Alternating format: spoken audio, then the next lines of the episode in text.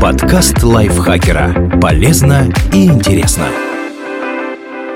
Всем привет! Вы слушаете подкаст лайфхакера. Короткие лекции о продуктивности, мотивации, отношениях, здоровье, обо всем, что делает вашу жизнь легче и проще. Меня зовут Михаил Вольных, и сегодня я расскажу вам о восьми признаках, что ваша кошка заболела. Питомец пьет слишком много или мало воды.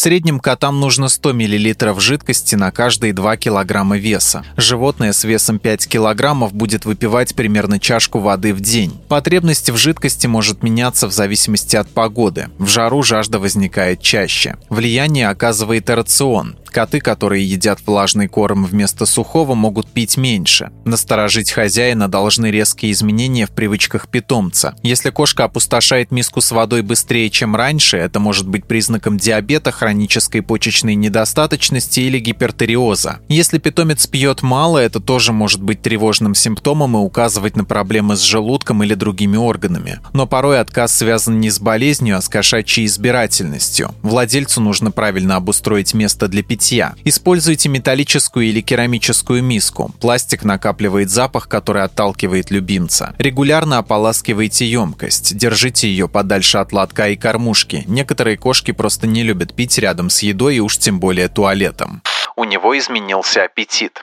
Порой причина отказа от еды банальная. Кошке может просто не нравиться корм или миска. Предложите питомцу другое лакомство и понаблюдайте за реакцией. Долгое угасание аппетита, как правило, говорит о наличии проблемы со здоровьем. В некоторых случаях кошки перестают есть из-за инфекций, заболеваний пищеварительной системы, проблем с зубами. А еще животные не подходят к миске, если проглотили инородный предмет. Чрезмерный аппетит тоже нехороший знак. Порой он возникает из-за диабета, гипертериоза или глистов. Если кошка ест ест больше обычного, но не прибавляет в весе или даже худеет, скорее всего у нее завелись паразиты. Посоветуйтесь с ветеринаром, какие препараты давать животному для профилактики глистов. Кошка перестала мыться или наоборот тратит слишком много времени на уход. Здоровый домашний питомец регулярно вылизывается, чтобы почистить шерсть и избавиться от сбившихся комочков. Исключение длинношерстные породы, например, персы или мейн-куны. Им труднее ухаживать за шубкой и освобождаться от колтунов. Но если кошка всегда была чистюлей и вдруг перестала вылизываться, это может быть сигналом о проблемах со здоровьем. Иногда животным тяжело поднимать лапки из-за артрита, при нем движение приносит боль. Кстати, некоторые животные не хотят вылизываться из-за ожирения. Им просто трудно дотянуться до живота или хвоста. Такому питомцу обязательно нужна диета. Лишний вес у кошек приводит к гипертонии и болезням сердца. Чтобы проверить, насколько тщательно питомец следит за собой, обратите на него внимание после еды. Обычно кошки всегда умываются после приема пищи. Порой кошки вылизываются слишком часто. Заметить это несложно. На питомце появляются залысины или участки со стриженной шерстью. Ее кошка пережевывала особенно особенно интенсивно. Причиной чрезмерного ухода может быть аллергия или блохи, а иногда стресс. В таком случае хозяину следует уделять больше внимания питомцу.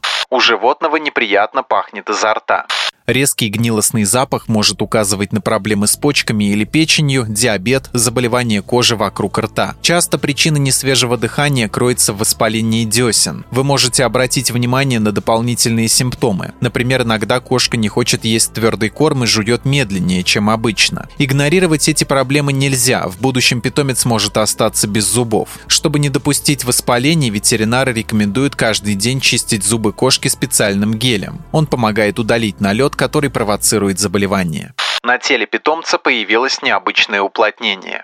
Если вы гладите кошку и чувствуете уплотнение, не оставляйте его без внимания. Наличие шишек может быть признаком рака. Не затягивайте с визитом к врачу. Благодаря ранней диагностике некоторые опухоли можно вылечить. Если окажется, что рак уже на финальных стадиях и оперировать кошку нет смысла, вы сможете проконсультироваться, как улучшить качество жизни больного любимца. У кота мокрая мордочка, но воду он не пил.